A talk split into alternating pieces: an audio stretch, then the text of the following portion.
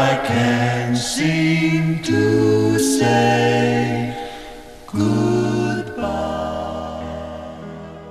Welcome back to another episode of the Primalosophy Podcast. I'm your host, Nick Holderbaum, and this episode is brought to you by UFF, the Firefighter Wellness Program on a mission to make the best job in the world a healthier one. Go to nickholderbaum.com slash UFF to get started. Luke Burgis is the author of Wanting, The Power of Mimetic Desire in Everyday Life, He's led multiple companies and is currently entrepreneur in residence and director of programs at the Ciocca Center for Principled Entrepreneurship at the Catholic University of America. He's also the founder and director of Fourth Wall Ventures, an incubator for people and companies that contribute to the formation of a healthy human ecology. Luke, welcome to the podcast. Hey, Nick, thanks so much for having me on. When you first learned about Girard's work and mimetic theory, did you have any self defense mechanisms in place against his ideas? Oh, for sure. I find it rare that anybody doesn't. And if they say they didn't, uh, they're probably lying. You know, for me, uh, especially at that time in my life, in my late 20s, I, mean, I was an entrepreneur, a CEO, uh, and sort of thought of myself as more independent than I really was. So the idea that imitation drives such a large degree of human behavior, including my own, was relatively unpalatable to me uh, the first time that, that I read it. And it was kind of like, oh, this has to apply to everybody else except me. Uh, and it took me a, a, long time to kind of work out the way that it, that it manifested in my own life. So yeah, I, my first reaction was to be a little bit dismissive. And I, I find it's true. A lot of people with Girard, they're either, they say one of two things. They're like, well, this can't be true or oh yeah that's that's too obvious and therefore it doesn't matter. Uh, and and the truth is actually somewhere in the middle. When did you realize that you needed to take a look at the navigation system behind your own ambitions? I mean that was when i had started three companies in the span of five and a half years in my in my 20s my early to mid 20s and i would start one and be super about it and then kind of lose interest it, I mean, it could just be that I had started the wrong companies that I, I just like, you know, didn't know, um, you know, was betting on the wrong things, things that I wasn't really passionate about. That's kind of the easy answer. The truth was, I knew that there was something more going on. I knew that there was, there had been something driving me to want to get into certain schools, uh, I wanted to transfer into NYU so bad. I started out at a different university and I did, and which had been driving me to get a job on Wall Street and then to become an entrepreneur. And I couldn't put my finger on what it was. So after the third company um, had a, a, bit of a blow up, uh, it was kind of a gift to me. You know, it was, it was a gift in the sense that it was like, you know, the universe or God telling me, okay, Luke, you just need to take a step back and take stock of where you're at you know, call it a quarter life crisis is probably that.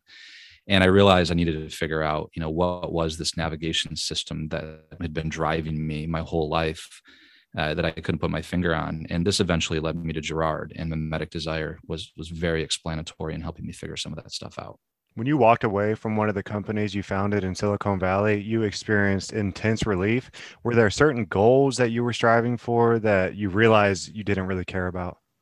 Yeah, I mean, the most obvious one was I had become completely fascinated, infatuated, obsessed with Zappos, which uh, was a very successful company. They just surpassed a billion dollars in sales. It was led by the the late uh, Tony Hsieh. Uh, it was getting a ton of press. Like anytime anybody went to Las Vegas, where they were headquartered and where, where I lived as well, uh, Kanye West, Serena Williams, like everybody would get a tour of the Zappos headquarters. And it was lauded as having this amazing company culture. And i was right down the block from them and i got to be very good friends with tony and with a lot of people that were there. And i found myself trying to model my company after theirs uh, sort of in an unreflective way. And you know the funny thing is, is like we could have never been zappos. I mean, it's a totally different company totally different people and mission. Yet I, I sort of adopted that culture as my as a model and I sought some of the accolades that they sought. I wanted to be named one of the top 100 best companies to work for, and uh, I even started implementing some very specific kind of like weird HR policies that they have. I started conducting my interviews the way that they did, and when that, so then we ended up talking about merging or Zappos acquiring my company, and the deal basically fell through. And I realized when it fell through um, that I had been, you know, I had adopted them as a model, and it had been it, it, it caused me to forget the company that I wanted to start in the first place. Like everything that I did, I was measuring myself according to Tony and according to Zappos. I think the intense relief that I felt was it was a it was a freedom from that kind of mimetic striving that I was deeply, deeply engaged in, and I didn't realize it. So it, it sort of took, and so you know, life kind of sometimes work like works like this, right? Like sometimes it takes a, a disillusioning thing or a tragedy, something that kind of brings you to your knees or wakes you up in order to, to change and to realize what you know what the hell you were doing. And that was it for me. So I mean, the, the freedom and the relief that I experienced was look you, will never you're never going to be satisfied luke if you if you consistently adopt other companies other entrepreneurs other ideals of what entrepreneurship is as your own. It's just a never ending game because you'll always find another one. That top 100 companies list is, was sort of like your michelin star. Yeah that's a good that's a really good way to put it. Yeah i i, I describe um, a, a chef in the book who you know was in in france if you're a chef the Michelin star system is everything. You know, from the time you're old enough to talk, you you learn that Michelin starred restaurants are, are are you know the best. And if you're a chef, you want Michelin stars. And I tell the story of a chef in France who you know got the three Michelin stars, which is the highest accolade that a that a chef can receive anywhere in the world. And he he had them for 17 years, and it eventually made him so miserable trying to keep those stars that he you know told Michelin that he wanted out of the system. So I tell that story in the book. So uh, when you say yeah the you know the top 100 best companies to work for was a version of my own Michelin stars, and there were other ones too, right? Like you know top 25 entrepreneurs under 25 or even aside from the public stuff i mean just the you know like in social circles you know you want to be known as an innovator you want to be known as certain things and like that that can eventually i mean if it if it controls you it just leads to absolute misery. So yes i, I would say that's a very good analogy. So why can't we understand ourselves until we understand our desires? Desire is the is the fundamental core of human life. You know from the minute that we're born you know we're, we're we cry and we want food and water and we want our mom and a lot of that is instinctually driven uh, but as soon as we begin to develop uh, we begin to want all kinds of, of abstract things. You know, um, children look at their their mother's eyes and they see what the mother is looking at, and they begin to desire the, the things that the mother desires. And all throughout our lives, desire is is driving us. Uh, I mean, it's it's literally what what keeps us going. I mean, a person that loses all desire is depressed and eventually dies. I mean, desire is is kind of the you know the, the energy of life. Yet it seems like we hardly ever talk about it at all and i, I think maybe it's because it's you know it's so close to us or it, you know it is it's, it's a mysterious thing what is desire you know this could mean so many different things. So I, I chose to highlight this one aspect of desire which is that you know the nature of desire is mimetic or imitative according to rene girard. And and I think it's it's almost it's like a first principle. It's a first principle in life if we don't understand our desires, then all of these other things like start with why and uh, all of the business jargon and, and tools and tricks, none of that really matters because you're wanting things like long before you understand why you're wanting them. Uh, we we you know it, desire is like the the engine that we have and we need to understand how the engine is constructed in order to understand like where we can go. So that's why i thought it was so important to just kind of take everything back to why do we want the things that we want. And i imagine it's important to understand the difference between desires and biological needs. Yes. And there's not a strict sort of distinct dividing line between these things but it is helpful just as a, as a thought experiment to to just understand that you know we do have instincts. You know we, we share that with animals. When an animal is is hungry it eats doesn't really care what it eats usually. Um, and if we're cold you know we seek warmth instinctively. Uh, so we, we have that built into our into our biology right? These things have been adapted through evolution and and those are real so you know we we choose objects um, on an instinctual basis you know just like animals do but we also have this other capacity right we want all kinds of abstract things from stocks to like ideas of lifestyle the things that we see on social media mm. and with these things, especially as they become more abstract, we don't have instinctual, any kind of instinctual basis that helps us decide between one thing and the other. So Girard said that most of human desire is mimetic, maybe all of it. And that's, you know, the idea that we rely on other people to know to know what is wantable, to know what to want. Uh, that they serve as our signals in this universe of desire, the way that our bodily instinctual responses do for our biological needs. Now, there's, you know, it's not a fine line because now even things that you could say um, are driven, you know, by biology, like water are, are also very mimetic because there's like 50 different brands of bottled water to choose from. So, in a sense, this universe of desire that girard speaks about, the, the mimetic realm, has infiltrated almost everything from the, the you know the way that we choose brands to uh, the way that we choose partners. Yeah, we turn our biological needs into desires by trying to upgrade them fancy water or food. We want the juicy steak, or we need shelter, but we want the big, aesthetically pleasing house, and so on. Exactly. So it's it's added um, a ton of layers to these biological needs.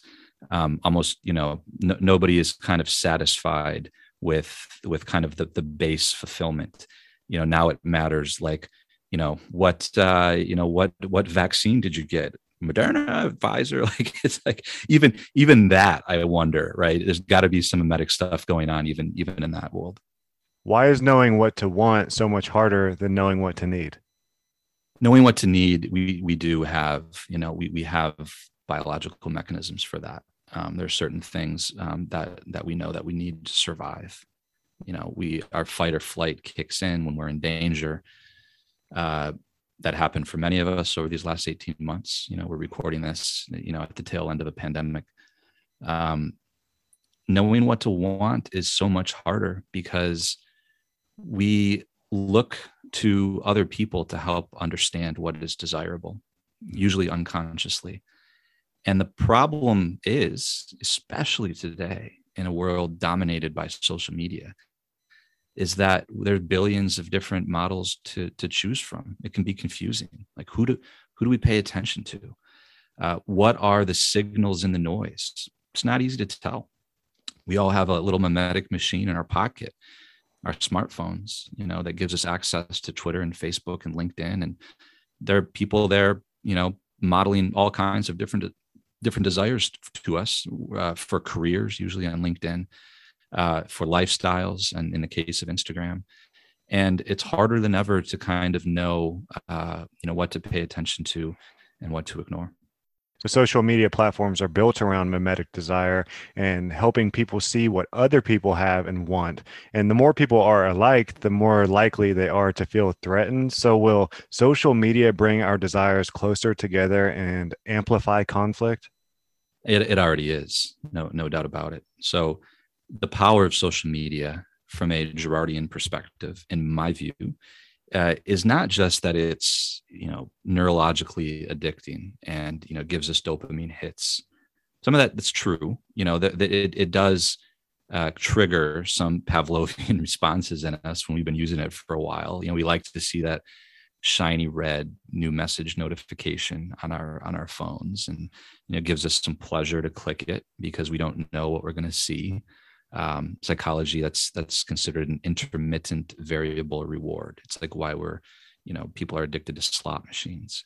Um, but there's a different level and layer to why social media is so powerful and, and that is the the mimetic layer.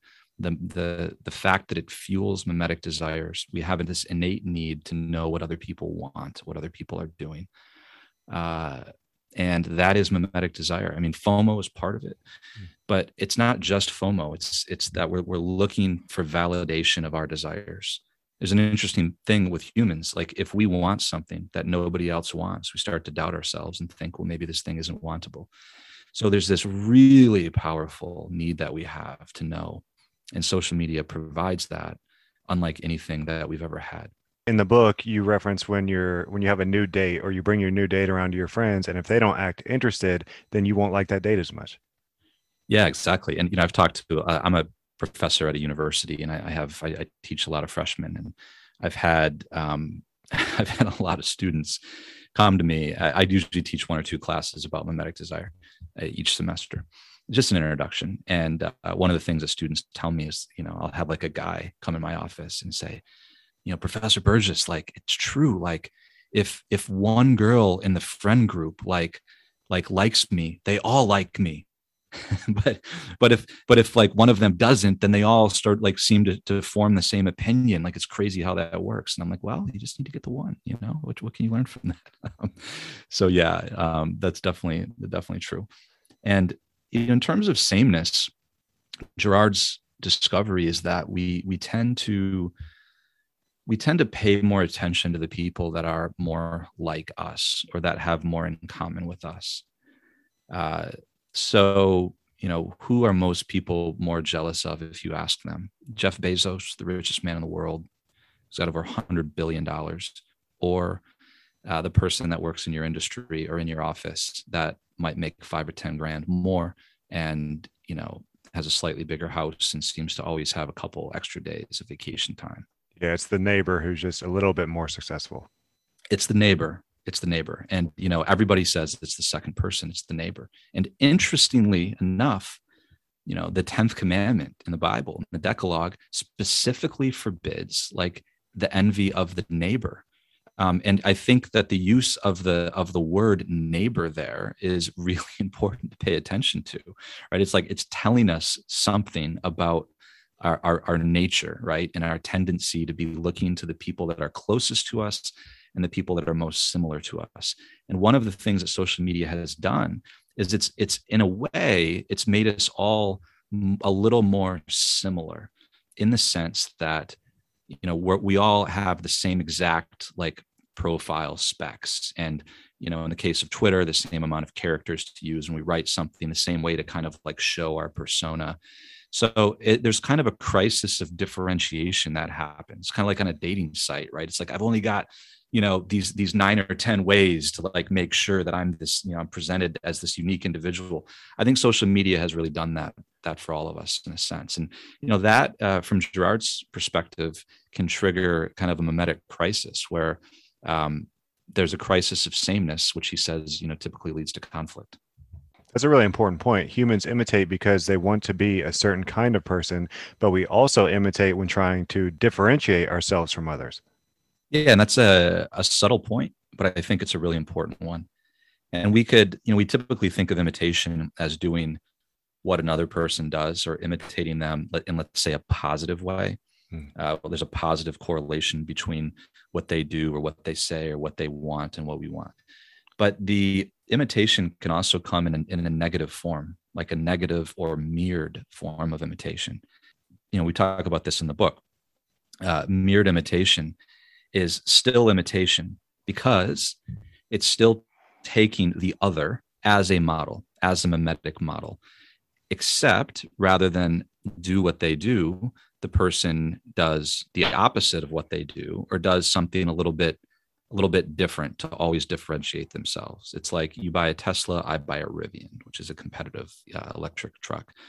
Um, and and you know people do that all the time to kind of like differentiate themselves like from the culture like in the case of a hipster right it's like the culture does this well i'm going to do this and the funny thing and the interesting thing with that is that it's still it's still imitation and you basically end up becoming like a mere image a reverse image of the of the very thing that you think you're trying to separate or differentiate yourself from. What does it mean then to be original? One of the implications of, of this of mimetic theory is that nobody's 100% original. You know we're, we're, all we're all we're social creatures and you know our our self and our who we are as has been constituted in and through the relationships that we've been in throughout our life starting with our parents and our friends right? They've been shaped. Uh, so originality you know is, is never like complete originality. Um, there's always there's always this interplay.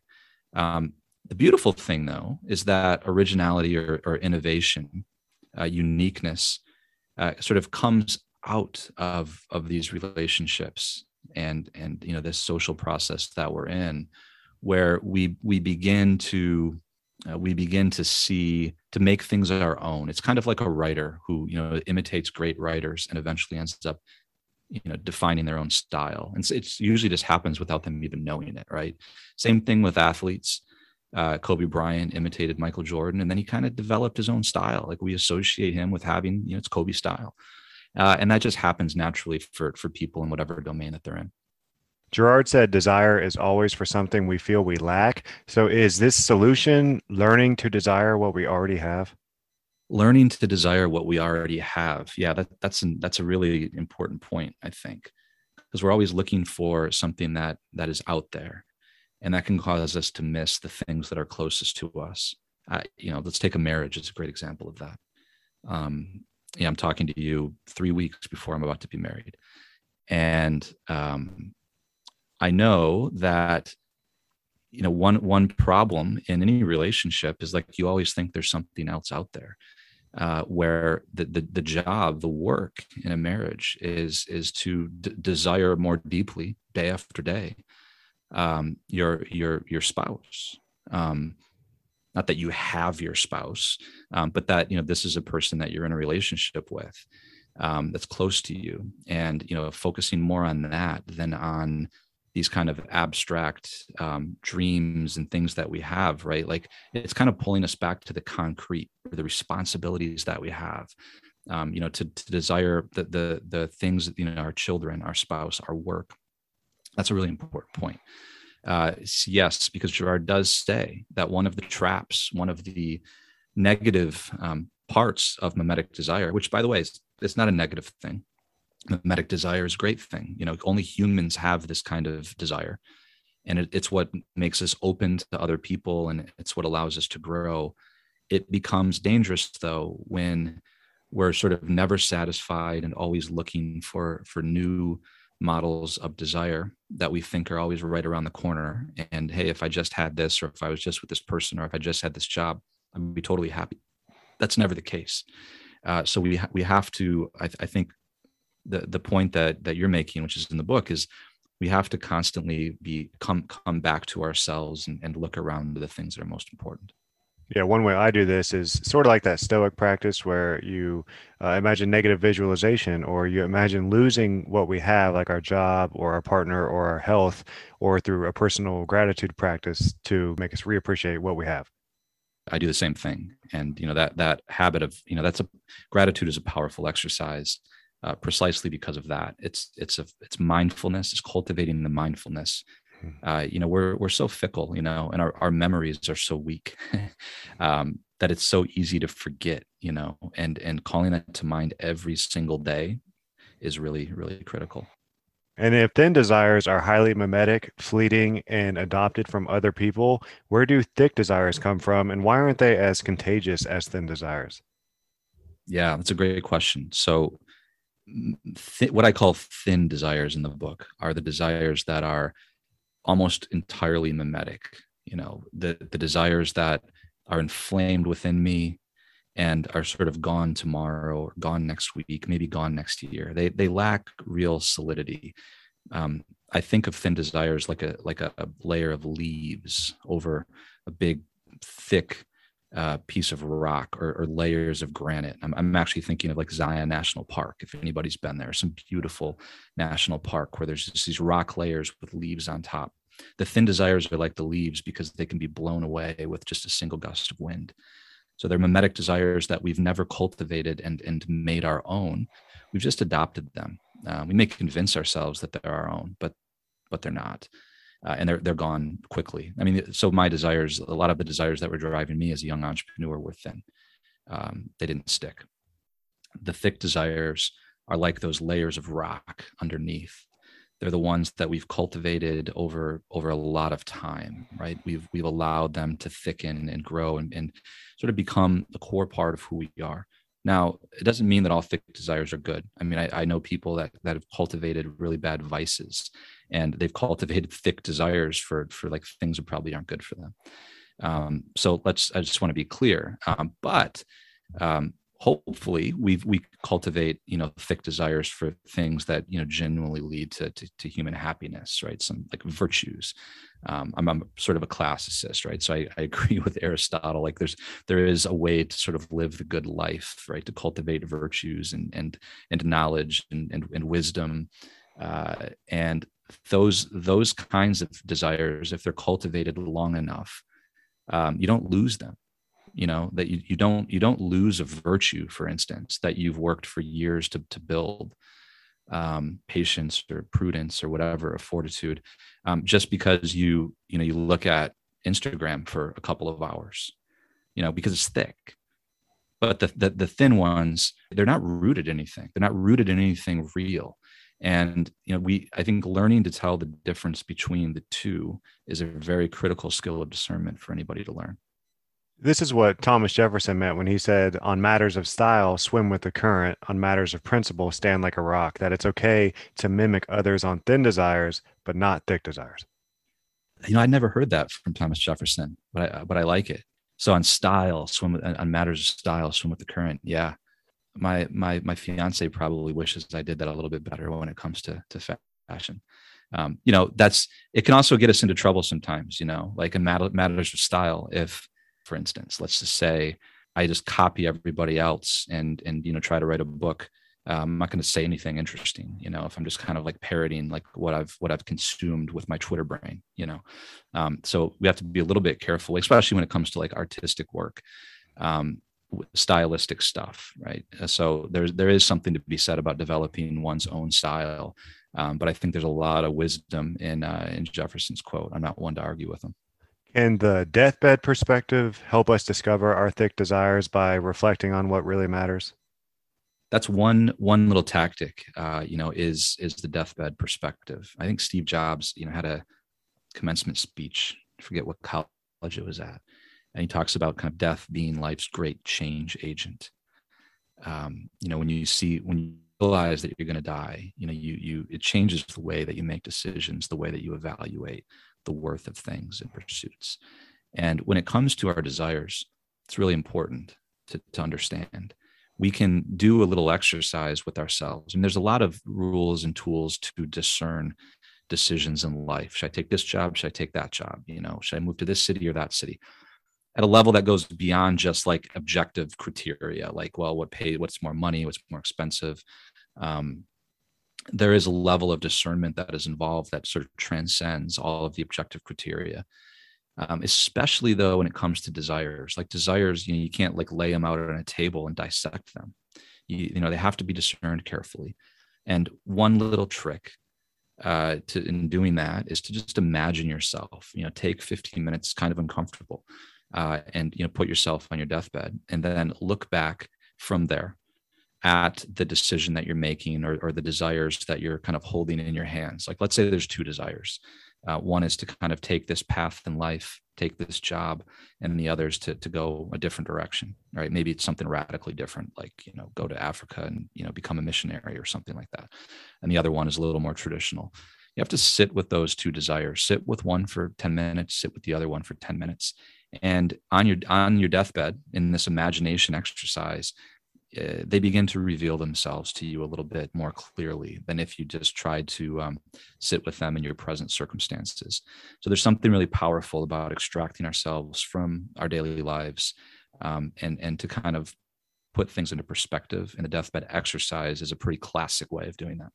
It's a very powerful perspective. And even to take it one step further, imagine everyone else is dead, and without people around, would you still desire whatever it is you're desiring? Yeah, that's I mean that's another layer to it um, that I that I hadn't thought about.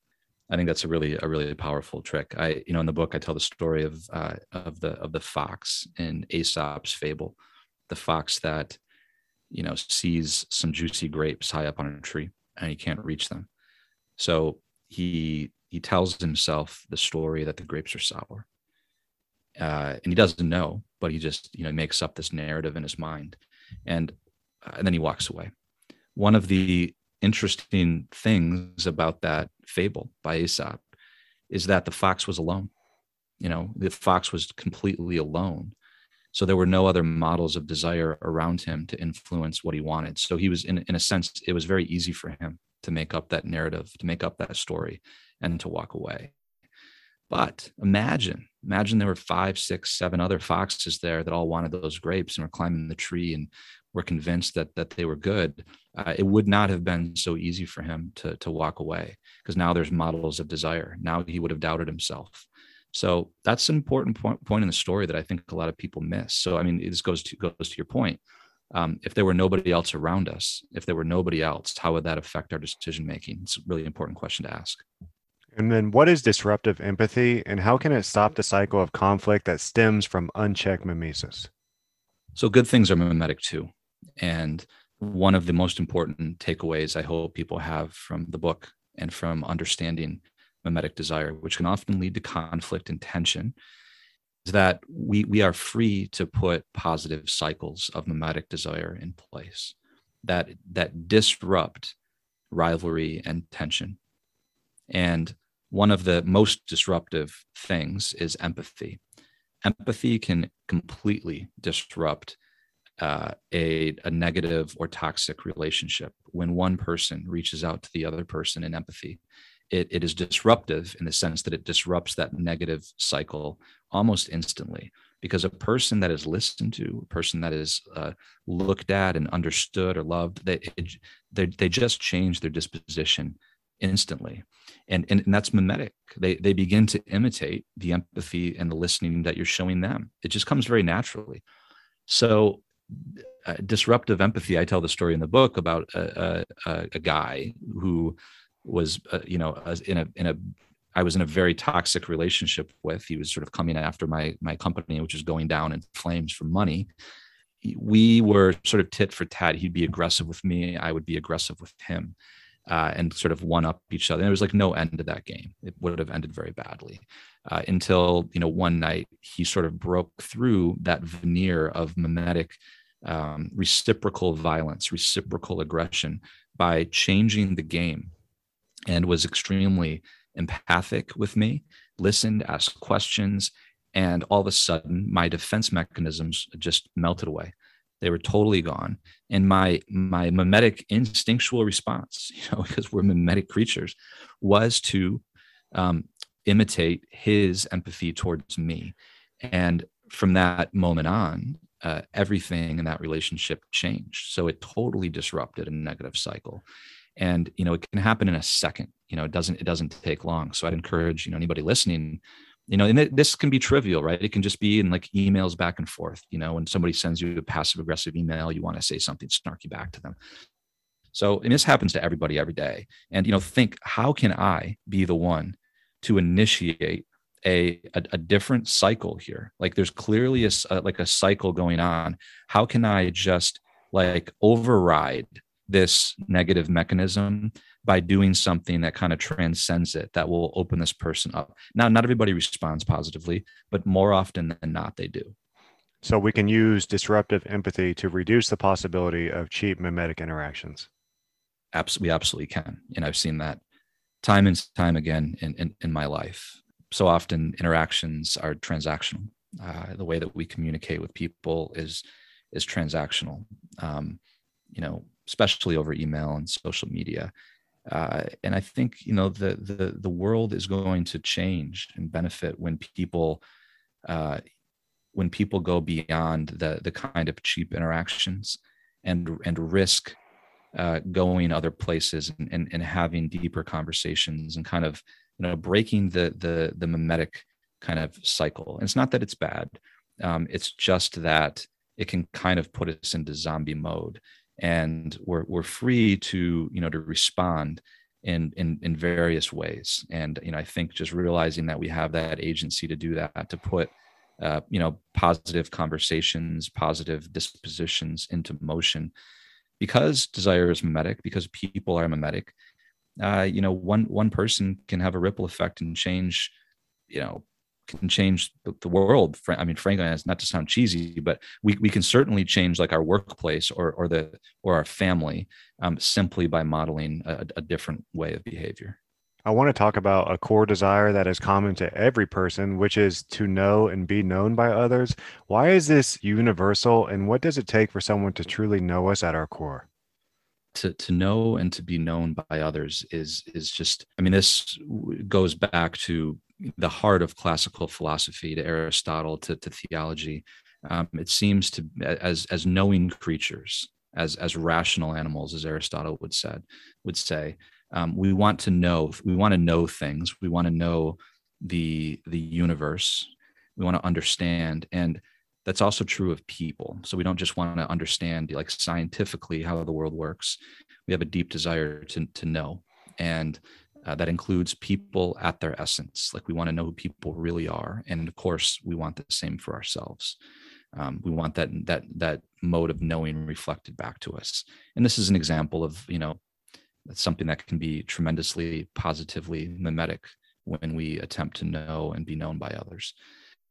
Um, one one way of, of doing this is you know we have to listen to each other's stories because our stories our, our, our stories reveal something about our essence i mean think about the difference if you know if somebody tells me uh, where they're from what their favorite food is and uh, what their favorite sports team is uh, you know, it's Amatriciana, it's the New York Mets, and they live in Brooklyn. Well, there's there's probably ten thousand other people that live in Brooklyn that that share all of those likes, right? It doesn't, in a sense, it doesn't tell me anything unique about that person's essence. It's just a list of traits. One of the ways that we can come to know people is instead of just asking them the, the resume questions, ask them questions and and also to share these things about ourselves about things that are that are unique to them. Here's uh, like a great question would be like, tell me about a time in your life when you you did something, you undertook some action that brought you this deep sense of joy and fulfillment and meaning. And they'll tell you a story, and hopefully two or three.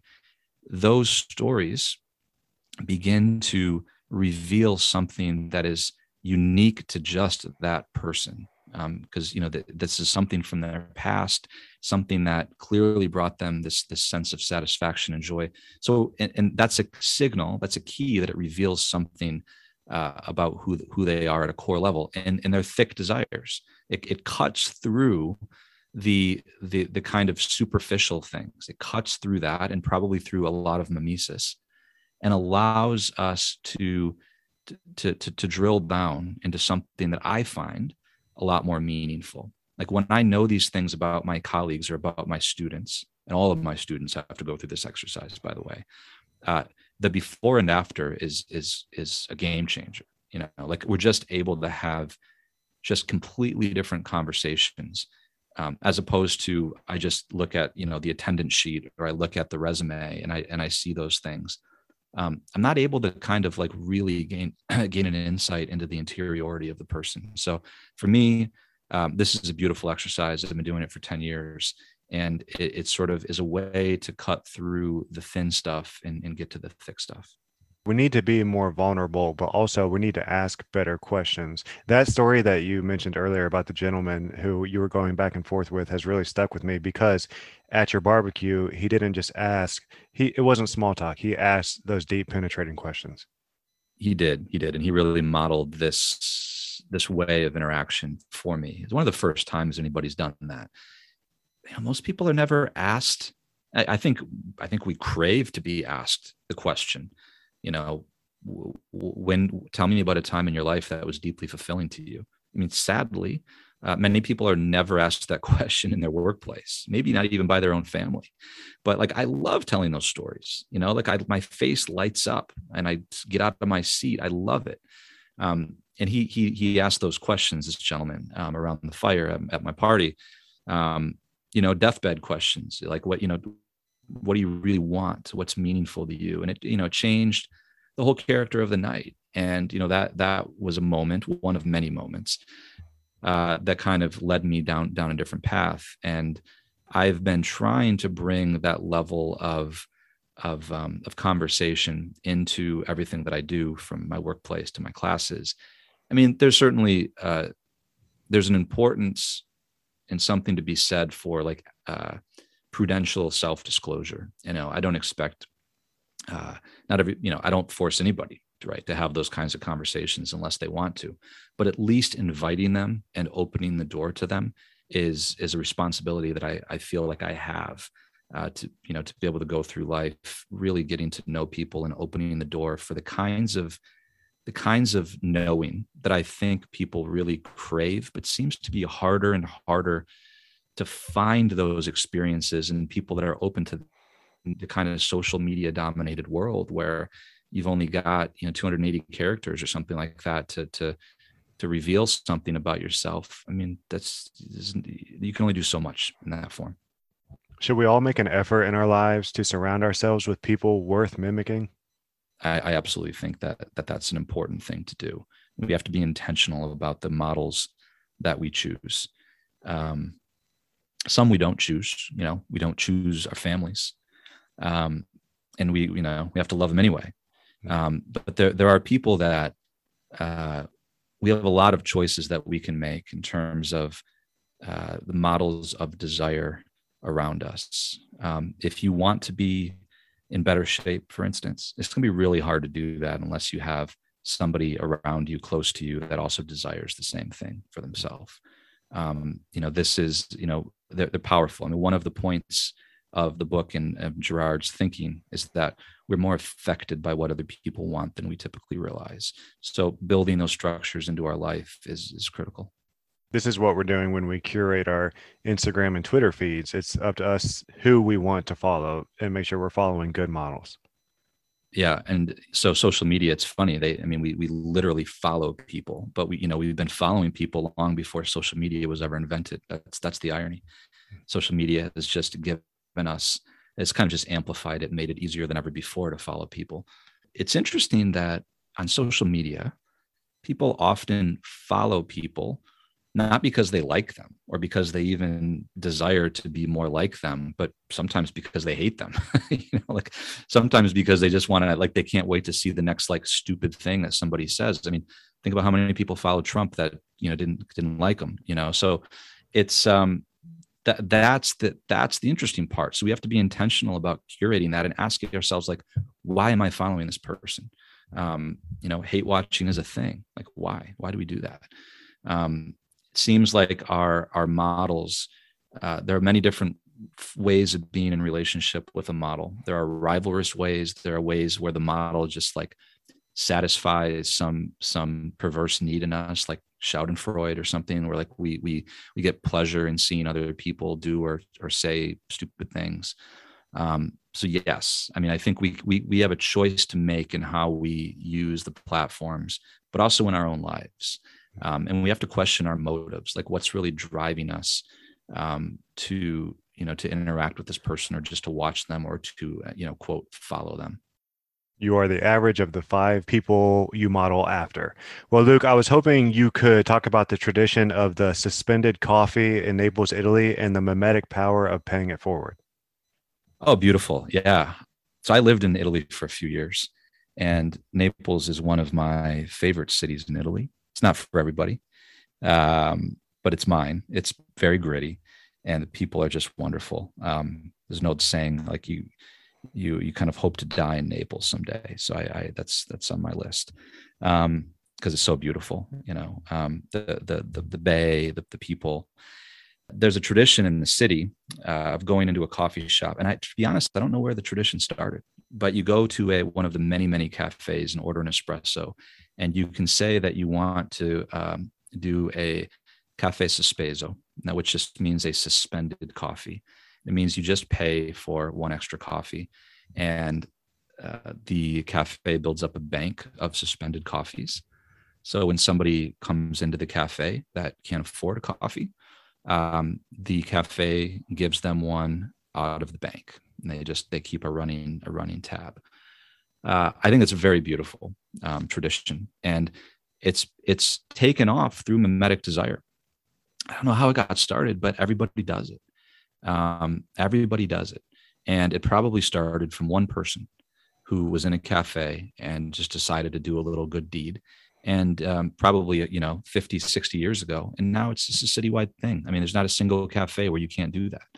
And that's beautiful. Now it's the power of paying it forward. And I wonder, you know, like what little things are we not doing here? I live in Washington, D.C. I, I went into my my local coffee shop and, and and literally proposed that they do this and they're just like what are you talking about like we we can't we can't do that that'd be a logistical nightmare right like we don't we don't do that here um, I talked to Starbucks too at on the university campus where I live, and they're just like, forget it, we can't do that.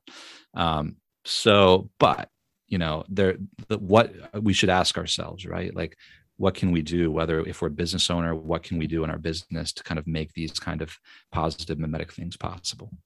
Beautiful. All right, Luke, if you'd be so kind as to share what's on your shelf, are you reading anything good right now? That is a great question because for the last 18 months, I've almost exclusively been reading Girardian stuff. What do I have on my shelf? I have The Reckless Way of Love by Dorothy Day. So Dor- Dorothy Day was a founder of the of the Catholic worker uh, movement. They they serve the homeless and they have they have houses all over the country. Um, she's very much an entrepreneur. So I, I have her her notes on the things that she learned from starting that starting that organization. So that is the first book on my agenda to read. Well, thank you for sharing that. And then if you could have a drink with anyone in history, who would you choose and why? The obvious answer for me is Jesus, but I feel like that's a, that's that's too easy. I can't. Um, but it, he'd definitely be number one. Other than that, I would say Andy Warhol. I, I find him absolutely fascinating. I sometimes I I wish that I had lived in the 60s and the 70s and just been able to go to like a Warhol party and just like I just think he's fascinating all of the tensions in his life that he's a brilliant artist his social life there's so many questions I'd like to ask him I would love to get a drink with him up in his uh, very famous Soho apartment Awesome. Well, thank you for a really great conversation. I'll have links to your book in the show notes below. Where else do you want people to go if they want to connect with you? uh, check out um, you can buy the book anywhere you like to buy books uh, and then if you go to lukeburgis.com i write a substack called anti-mimetic that i try to publish weekly on and that contains all kinds of material that that's didn't make it into the book um, not because it's not relevant just because i have a word count um, so I, I, keep that up to date and uh, and try to make connections to current events and things going on in the world all right, everybody. Thank you so much for listening. Be sure to follow me on social media at Primalosophy. And if you want to subscribe to my weekly newsletter, Sunday Goods, you can find the link in the show notes. Shakoba.